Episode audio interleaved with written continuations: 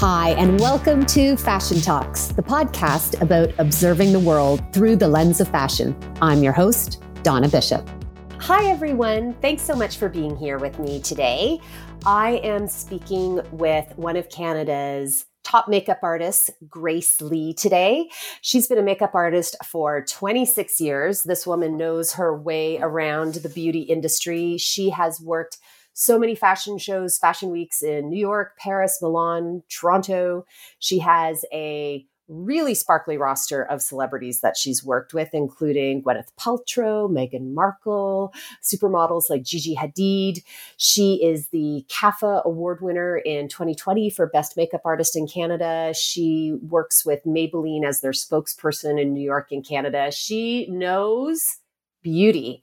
And we're talking a lot about, you know, her frustrations and her loves with the beauty industry, the good, the bad, the ugly. And of course, I couldn't help but ask her about some of her favorite products. So glad you're here. Let's head to the conversation.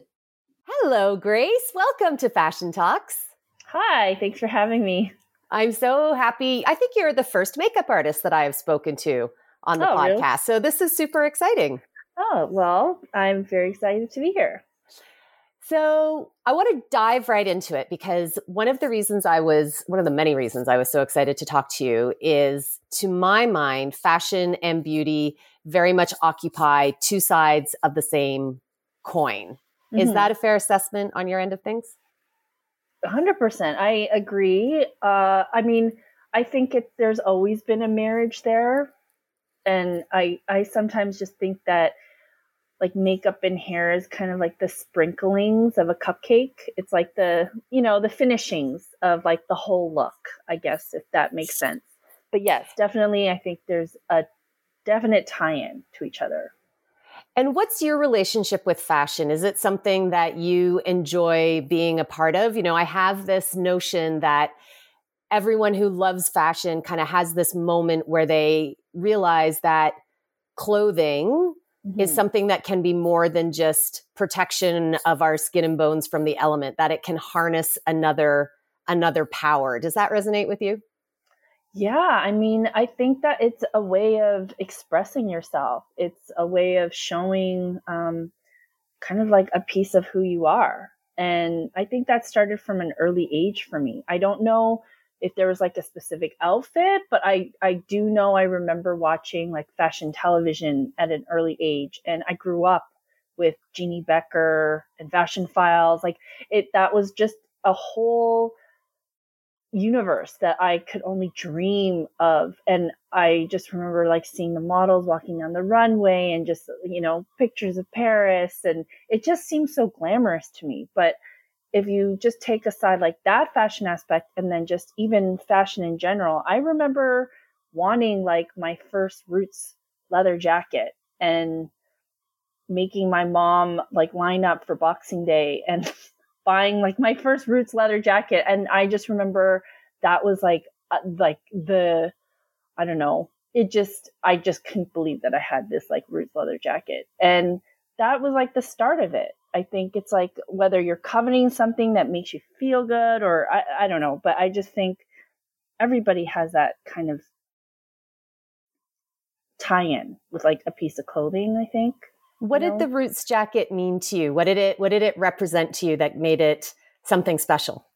Well, I knew it was um I knew it was hard to get. Like it was expensive. It wasn't something that you just buy. Um, and I knew my mom was like, you can only get it if it's on sale. And I just remember, okay, it's going to go on sale Boxing Day. And I just remember like just knowing like I had one, it made me feel good, you know? Um, and yeah, maybe it was just because like so many other people had it, but it was like a coveted piece of clothing. And um, I remember I could just wear whatever underneath, but if I just had that Roots leather jacket on, I was I was good.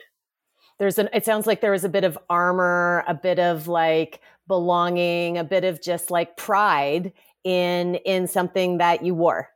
Hundred percent, and um, I can relate to that now. Even like seeing my fourteen-year-old daughter want like a certain. I mean, she's definitely not like me, but um, if she wants a pair of boots, then I'm like, yeah, go for it. Like, it, it, it, can empower you right? Like that's what i think is so exciting about clothing in general is is when you realize that like yeah if i wear these boots i can feel this way.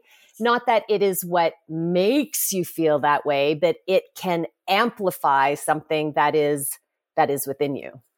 Absolutely. That's why like women have this you know um relationship with shoes and bags and uh, coats and you know it just the minute you put those things on, whether it feels comfort or sexiness or empowerment or you feel like like a badass bitch, like those are the things that you, you know, those are the the tools that can help you just feel a little bit better about yourself. And do you think makeup plays a similar role, like a a red lip can can you know bring a different feeling to someone than a nude lip or you know a bold smoky eye is different than something that's a little more a little more natural. When we see our cheeks you know blushed out it it can bring similar feelings. Oh absolutely. I think that's the reason why i got into makeup because uh, i think you see the transformation when a woman looks at herself like after her makeup is done and it gives them that self confidence or like either like just don't underestimate the power of a red lip. That's all I'm saying. And whether, you know, it's your skin, you're feeling like you have tons of acne or pimples and makeup can't erase it, but it can mask it. Um, and it can really help with self confidence. And it can really help boost that kind of inner confidence that sometimes people need. Um, and I know for me, I use makeup also as like smoke and mirrors because I don't look like that when I wake up. Um, and I know putting on a red lip really masks the way, like it, one, it instantly makes you look less tired. So I know if um, that's an illusion. And that's also a trick for anyone that's listening.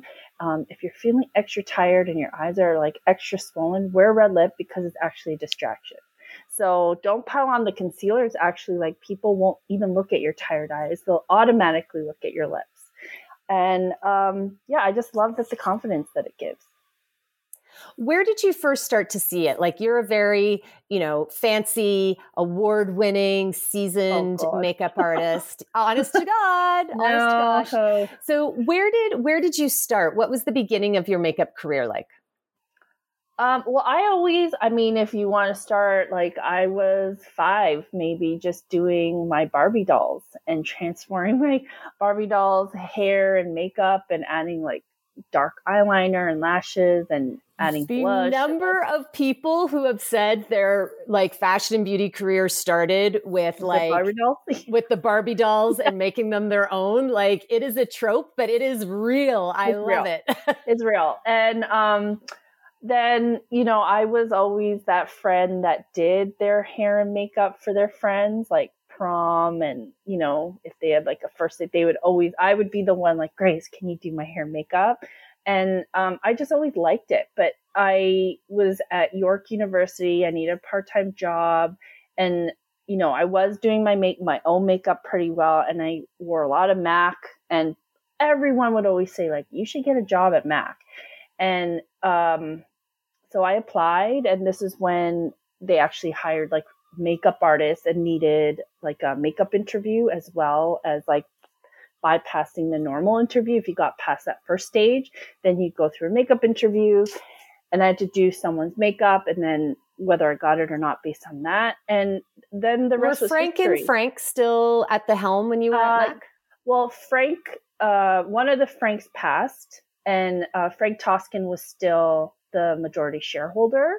So I was there at a time where it was still like magical and um, it was it w- hadn't gone global yet and Estee Lauder did not purchase it until maybe two years after um, I started with Mac and then it became like an Estee Lauder corporation owned company.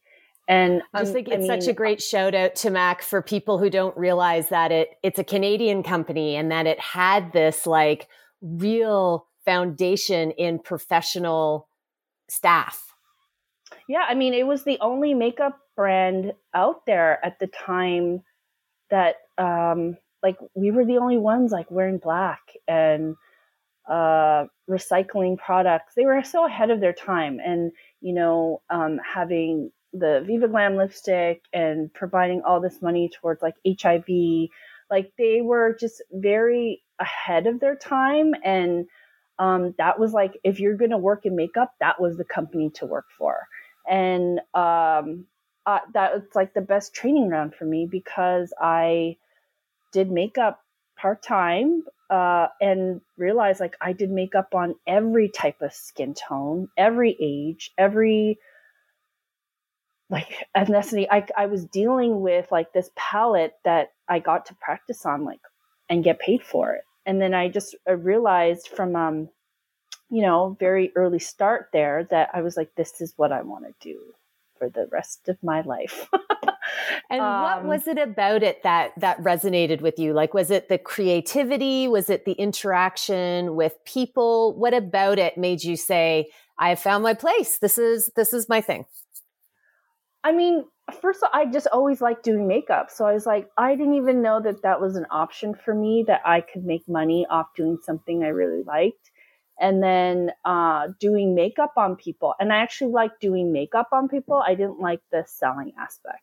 Like if that, so I mean, that's the thing. It's like you love doing makeup, and I could do makeup all day long, but like asking me a thousand different times, like what lipstick looks best on them, that was like a whole nother layer that I did not enjoy. But I mean, doing the makeup part, I loved and um, you know, really just it was like a creativity thing, but it was also a challenge every time because it was something different. Everyone said my role, different.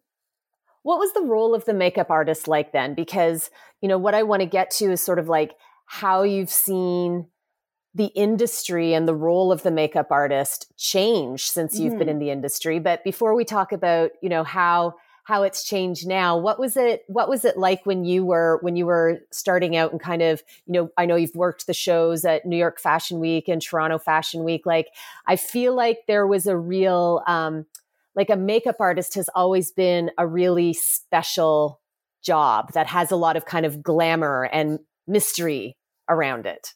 What was it what was it like for you? How did you kind of reflect upon what being a makeup artist meant back when you were starting out? I mean, there was all these different levels. I think I think it's always good for anyone to have like a role model or a mentor. And for me, like working at a company like that, for me, like the next step was like, I want to get to this role. So like I was part time and then I decided, okay, I want to become full time. So that was a whole nother like layer that I had to overcome. And then there were jobs in this company that I wanted to attain. And um, yeah, then I eventually became like a resident trainer and then a trainer. Like, so I would train and help train staff um, in the province. And then I became a senior artist, which was like part of a global team that would travel to, you know, all the collections, New York, Paris, Milan. And that was like the, the, the position that I wanted. Everybody wanted that position. It was like a very highly, highly coveted position, the highest like makeup artistry position for the company.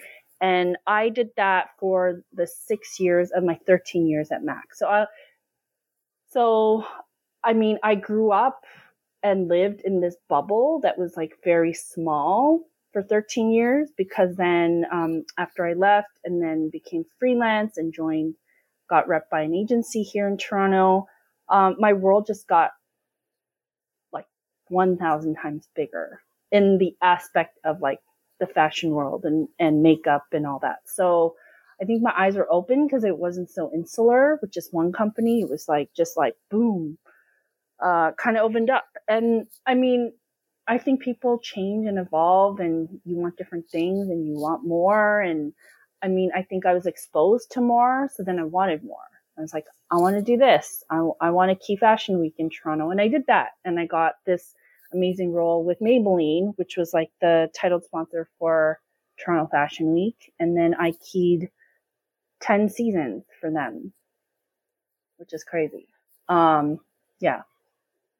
When I hear you talking, I'm I'm kind of envisioning like you and the and the rest of the editorial team, you know, jetting off to glamorous locations for magazine shoots and and you know, I feel like that's certainly like a a small but you know very exciting and coveted part of the of the job. Um, but editorial work has changed so much over over the past you know several years, couple of decades. How have you seen your work as an editorial makeup artist ebb and flow as new technologies come in and whatnot? Uh, yeah, well, it's become, I mean, I'm speaking for myself, but I just, I think I know this in the industry. There's a lot of magazines have died. So, paperback magazines, there's not that physical, tangible magazine that you can hold there's only like maybe a couple now, um, and everything's gone online. So I think it's definitely changed because it's like, oh, before there's just way more opportunity to do those covers, and now sometimes those covers are now syndicated across like eight different countries. Like they do that one shoot, and then you know eight or nine different countries pick that up, that one cover shoot. So it's become way less. I think, but now the ownership, I think if we want to put that creativity content out there, it's on us. And so it's on like the photographers and stylists and myself and, you know, just kind of having that like, do you want to do this? Like, do you want to do creative? And that's a fine balance of doing a creative now because it's like obviously you're not getting paid to do that. And there's no money in editorial work either.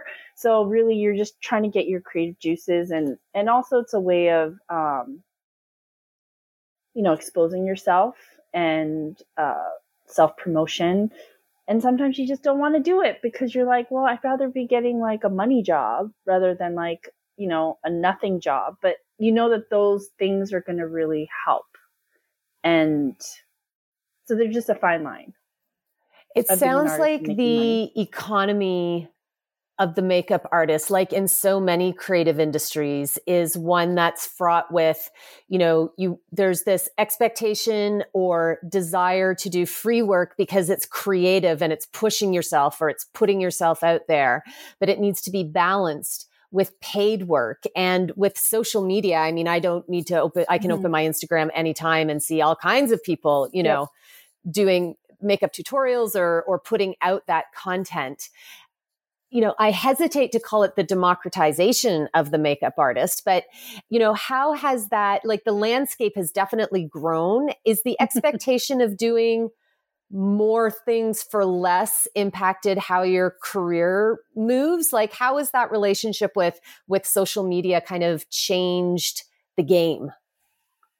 Yeah i mean i laugh because i think it's completely changed our landscape. So and i and i'm not saying that it's a bad thing. I just think like if you're a makeup artist now i just think there's like many layers of what type of makeup artist you are because now everybody's a makeup artist and um, you can claim yourself as a makeup artist even if you've never done makeup on anybody other than yourself um, so and i think sometimes i mean it's a loaded question I think there's layers of makeup artists that are like me that work in an industry that just do makeup predominantly on other people.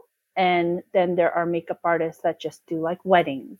There are makeup artists that are just social media makeup artists that only do makeup on themselves, um, whether it's for Instagram, YouTube, TikTok. Uh, and some of them call themselves like pro makeup artists. And for me, I'm like, what makes you a pro? Like, are, it, it does it make you a pro because you have like 200,000 followers on Instagram? or does it make you a pro because like I, I don't know. I just think that professional makeup artist is very skewed now uh, depending on like how many followers you have. It, it sounds like you know there is a a dilution to the to the expertise that could be interpreted with how now so many people can kind of claim this mantle. Yeah um and what gives you i mean no one's going to want to talk to the makeup artist that's been doing makeup for 30 years maybe and never had really a social media account up to now, but has 30 years of experience and all this vast knowledge? And then, or are they going to listen to or want to talk to somebody that has 2 million followers? Um, from a marketing standpoint, obviously they're going to want to, you know, talk to the person that has 2 million followers. And I mean, sometimes that is not necessarily right either. Yeah, there is, there is all kinds of expertise and wisdom and talent that comes with that years of experience that cannot yes. be replicated with followers on your social media account. Yes, and I think people forget that. And I think people forget um, how many years it's taken for some people to get to where they are. Um, and they should recognize that. And whether it's like not just because it's like a viral video or, um, and I think, and, and that's what's happened with social media is, I mean, it's also been a great thing for some makeup artists that I know that needed a platform because they never had that platform. And I think it's been amazing for some. And that's great. Use it as a tool. Use it as like free self promotion and um, creating your, you know, your niche. And I think that's amazing. Um, I just don't agree with people that have or obtained a following that they didn't deserve because, and they don't, and they're not good examples and they're not good role models and um, they don't speak on behalf of our community, which bothers me sometimes. What are some things that the the beauty industry is doing well in terms of inclusivity and diversity? Like that's something that in the fashion world and in so many other industries, um, it's a conversation that is ever evolving, mm-hmm. so important. Where is the beauty industry doing it well, and where do you think there's room for it to to still move the needle? I mean, I think in general, like as a whole, you're seeing like makeup brands have way more diverse like color ranges. So it's that is a good start. Like seeing a lot of makeup artists recognizing that they can't have like six shades of foundation anymore. and um and then also if you're yeah, like you just can't have like the one token dark skin foundation and then uh, the lightest, and then everything in between is just why? We have so many different skin tones and undertones, and um, they should recognize that, and they are. So I do see a lot of brands recognizing that. You see a lot of brands also um, casting properly, like casting, you know, more diverse skin tones in their campaigns, which I think is important because people want to see themselves in a campaign. They don't always want to see like a Caucasian girl with blonde hair and blue eyes. Like that's, and is that the normal fit of beauty? I don't know. I like, you know, everybody is beautiful. Every, and I think everybody should be seen. The idea of everyone should be seen, you know, that's, that's something that comes up in these conversations that I have quite a bit. And I'm wondering if, you know, with your colleagues while you're, while you're on set, do you guys have those conversations about like, you know, beauty standards or, you know, have we seen too many, you know, Caucasian, blonde haired, blue eyed people in campaigns? Like, is that a conversation that's happening amongst the the skilled people who are executing the campaign visions? Where where are you finding those conversations happening? I think it starts from the top. Like I, I'm sometimes it's not up to me as a makeup artist to I mean, I don't have because I'm not part of the casting. So I don't have that say per se. I mean, with Maybelline, I know um, we've had conversations of, and, I, and that's why I think I respect that so much is, you know, they've asked, like, is there enough? Is there enough visibility on like who we're picking? If I had the choice, then yes, I can then pick those models for whatever makeup application video that I'm doing for the brand and I then, yes, will maybe not pick like just the regular Caucasian model. I might pick an Asian and a black and Indian. Like there, I, I just think I'm just more cognizant of trying to get different models. Mm-hmm. And I think they're so open to that. And they're also on top of that as well. So, um, I just know I think most brands are trying to be more aware, which I think that's all you can ask for. Well, and there's been so many conversations and and stories that have come out in the past, you know, 12, 18 months about, you know, black models being on set and expected to have their own hair mm-hmm. tools or their own foundation and and how disempowering and disrespectful and traumatic that is to to to not be seen in your in your professional environment yeah i mean i get so angry when i hear black models sit in my chair and say uh it's actually nice that you can do my skin or you have foundation colors that like actually fit my skin tone. I'm like it just baffles me that you can call yourself a makeup artist if you don't know how to do that. I'm sorry. And or at least then learn. Um and it it drives me insane when they I hear like makeup artists say like I don't know how to do an Asian eye. Like why? I don't get it. Then don't call yourself a makeup artist. Um and maybe and that's a problem like I know in Canada like I know that yeah, working makeup artists if they're not having those diverse models sit in their chair, they're not doing it enough. So that's also a problem. And mm-hmm. what are your thoughts on, you know, because we talk about makeup as this like, you know, cool confidence builder that can be used that way. And that doesn't mean everyone is going to feel like the lift that, you know, you or I might do by a by a bright red lip. Like I know there is this kind of intimidation that comes with makeup too where, you know, there are, you know, people who want to wear makeup who say, no, no, I could never, I can't wear red, I can't wear red. Do you hear that intimidation with people who sit in your chair as well? Oh, yeah. I mean, like models, they don't care because, I mean, they're, there's a look that we're following. We have to do it. They know, like, that's their job. With like clients, uh, um, with like real people, I guess. Uh, I think for sure they're they're like, I can't wear that. I can't wear that lipstick. I'm like, yes, you can. I think it's like just the way you want to wear it. Um, and I just always have to remind people it's makeup. It comes off. It's not like a haircut. It's not permanent. It washes off. And I think just um, like the thing that I always say is like try it. You actually might like it. um, and whether you like, and I don't know if it's because people have this like weird like they'll always have that one horrible story of like I got my makeup done in a mall when I was like you know 14 and they put like bright blue eyeshadow. Like everybody has that story and everyone's been I'm scarred like, somewhere. Yes yes. And so I'm like yeah but it, it washed off still. So um don't let that one experience like completely skew skew your whole version of makeup. And sometimes I also think like what worked with you in high school is not going to work with you when you're in your 40s. So you need to change. um, yeah, and that and those are kind of like the things that I always say to people.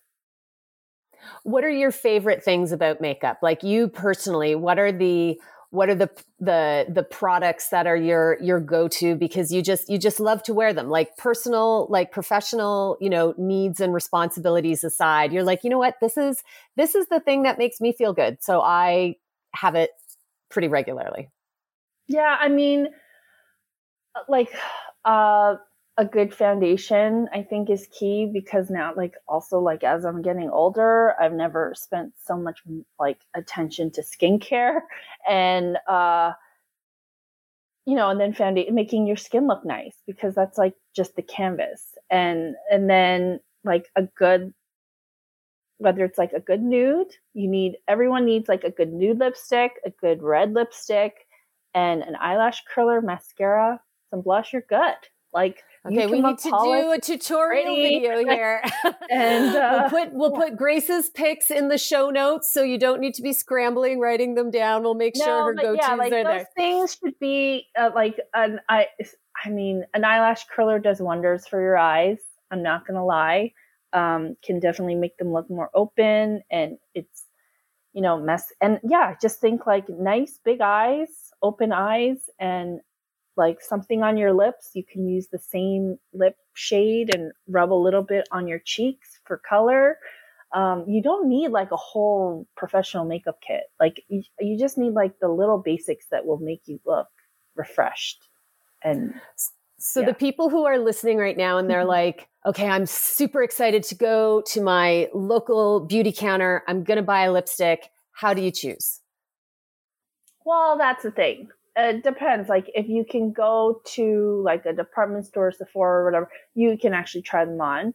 Um, when you're in a drugstore, go to the colors that you normally like because they have those pictures. And sometimes like if you can't try them on, like put your like the back of your hand to the like the shade of lipstick. And I mean, everybody has everybody knows kind of what they like, right? Like people know like I like pink. So stick to those families. If you like reds, like stick to those reds. Um, and like I said, it's sometimes it's just trial and error, seeing like what you like and what you don't like. Have confidence in your convictions, but move out of your comfort zone a little bit too. Yeah, and even if it's a red lip that you're starting with, like I always say, then start off with a stain. Um, if you think like putting on the full red lip is too much, then blot it on. Like put a swipe of it on and then blot it off with a tissue. So you get just a stain of the lip and you still get color, but you're not wearing like a full on red lip.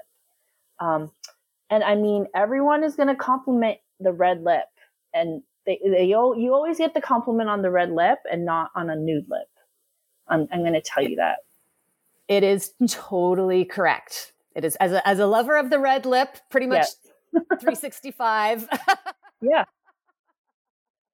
100%. What are what are the like you know for for people who love makeup everyone's a little bit dangerous right? Because if you use it and wear it you know you feel like you you you know things. What are some of the you know myths or myths misperceptions about makeup or makeup artists that you would like to debunk? Like right here right now. I mean, I think it's just like years of like telling people like when people ask like what do you do? I'm like i'm a makeup artist. Uh, sometimes i like to just say i'm an accountant because i don't want to tell people that i'm a makeup artist anymore because i just feel like the automatic question is like first they look at you like you are? Like especially if i'm not wearing any makeup they're like oh you are?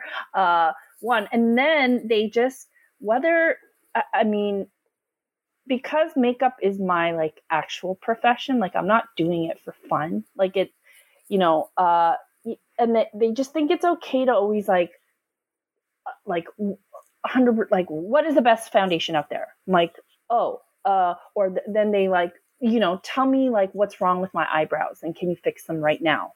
Or you know like uh, what lipstick sh- shade looks good on me? And i'm like Like not saying that I'm like saving lives. Like I'm not a doctor, but like if you were to meet a doctor, you wouldn't like or a dentist, like you wouldn't be like opening your mouth saying like, "Can you look at this cavity right now?" Uh, because you just told me you're a dentist, or you know, like I have this ailment, like I have this tumor, like this bump in like the side of my back, like I don't know. I just uh, like stop asking people like these really dumb questions, honestly. so yeah, that's why I want to yeah. tell people. If you want a consultation, please, uh, we'll link Grace's, uh, you know, where you can find her below, and because because a consultation with the makeup artist can be really valuable. Don't do yeah, it at a cocktail also, party. Like, I'm not a walking Sephora. I'm not like I really you. I could go on and on about the stories of like the minute that they hear that I'm a makeup artist, it's like the either the request that I get or just yeah, like I'm not a walking department store that I can just like spew out like all these different things. And I think even just like the expectation on social media and like the amount of DMs that I get, like, tell me this, tell me this, tell me this. And I, it's, it's sometimes like very overwhelming. And pe- some people are just not even nice. It's like a, it's like, like an expectation or just like an entitlement. And I just get tired of it. I'm like, no, I don't need to tell you anything. Like, I really don't. So, yeah. And people think that I live this like glamorous life of a makeup artist, and it's not glamorous. I'm going to debunk that right now. It's not glamorous. We are the help. Like, um, if you know, like I'm, I don't know how to put it out there. Like when people are like, "Oh, you're a celebrity makeup artist," I hate that term because I'm not a celebrity. I'm, yeah, I, I do makeup on celebrities, but I'm not. I don't live that celebrity lifestyle. I'm not like jetting on like airplanes, like private jets, like because of my status as a makeup artist. Like I'm, I know what my place is when I'm around celebrities. I am the help I am like there to help them look good. Um, but I'm definitely not that, you know, like, and I'm like on my hands and knees, like rubbing lotion in their knees and feet and ankle. Like, I like it's, it's not a highly glamorous job as some people think it is. Despite, despite, uh, stories and myths to the contrary. no, yeah, and even like working backstage at Fashion Week, like it is a gr- it was a grind. Um, we're not sipping champagne and like it's it's not like that at all. Like we are working um, and long hours. We're physically working. It's physical, it's mental, and it is uh, yeah, it's it's not this like whole glamorous thing that people think we're doing. I think the physicality of the job is something that can really catch people by surprise. Like it is physically taxing. Uh, yes, I have to carry around a 75 pound makeup uh, suitcase. For one, if there's like no elevator, who do you think is carrying that 75 pound bag upstairs? Unless like I can find like a really nice like assistant grip or something like photographer's assistant and um, have their muscles. But yeah, like that's the thing. The worst thing to hear is like, there's no elevator. I'm like, oh my God, kill me. Uh, and then, yeah, physically, you're on your feet all the time. Uh, you're hunched over. Your back is in a weird place. Like your hands hurt sometimes. Um, and yeah, it's, it's just like, it is a physical job what is it that keeps you in it like you know it's it's grinding it's physical people ask you stuff when you're at cocktail parties what is it that keeps you in it what do you love about it still i love that it's not the same but i also hate that it's not the same so and i think um because there's like many different layers to my job because it, it's not just one thing like i'm not just uh i i do yeah i do there's layers of my job that are like very different. So I, I don't get bored. Um, and I have a different canvas to work on every time. Like there's a new model that sits in my chair. It's it's something new. So and I honestly like I like talking to people. I think being a makeup artist like 50% is skill and 50% is knowing how to connect with someone instantly. Um, and you have to develop that kind of trust with them right away. It's a very intimate job. And I think anyone who has had the privilege of sitting in the chair, be it for their wedding or mm-hmm. because they're they work in the industry and and been in the hands of someone who is who is as good at their job as you are knows what a gift it is to to experience that. Yeah, I mean, I, we're like the bartenders also. Like we we know a lot. Like I, I hear a lot of information um, that's passed through me because there's that kind of like intimacy between like the person sitting in my chair and myself, like because I'm right in their space, and um, yeah, it's I, I I just think also it's like a energy thing too. I think when people can pick up on like calm makeup artists or like just hyper you know, active makeup artists or very nervous energy as well. Like, I think, and that also comes with experience and time. But I think people then appreciate the ones that are just like calm and know what they're doing. Because then that makes you feel trusted and it actually makes you feel like, okay, I'm in good hands and I'm going to look good. That's all that really matters, really. is that they're going to totally. look good. Yeah, totally. Grace, thank you so much for the conversation and for being here today. If people want to like check out your work or or find you, where are the best places for them to look for you? Uh, Instagram, I guess. So that would be Grace Lee Beauty, and yeah, that's kind of Grace Lee Beauty across all platforms of social media Twitter, TikTok, uh, Instagram, Gmail. and we'll put it in the show notes. Okay, great. Thank you so much for being here today, Grace. Thanks, Donna. Thanks for having me. Thank you so much for joining me today. I hope that you enjoyed this conversation as much as I did. I would love to connect with you on social. You can find me at Fashion Talks Pod on Instagram is the best place. If you have a moment to rate and review Fashion Talks on Apple Podcasts, I would so appreciate it. It helps other people find the podcast. A big thank you to CAFA, the Canadian Arts and Fashion Awards, uh, the producing partner with Fashion Talks. You can find out more about CAFA and all the other things we've talked about today in the show notes. Until next time, thank you so much for joining me. Bye.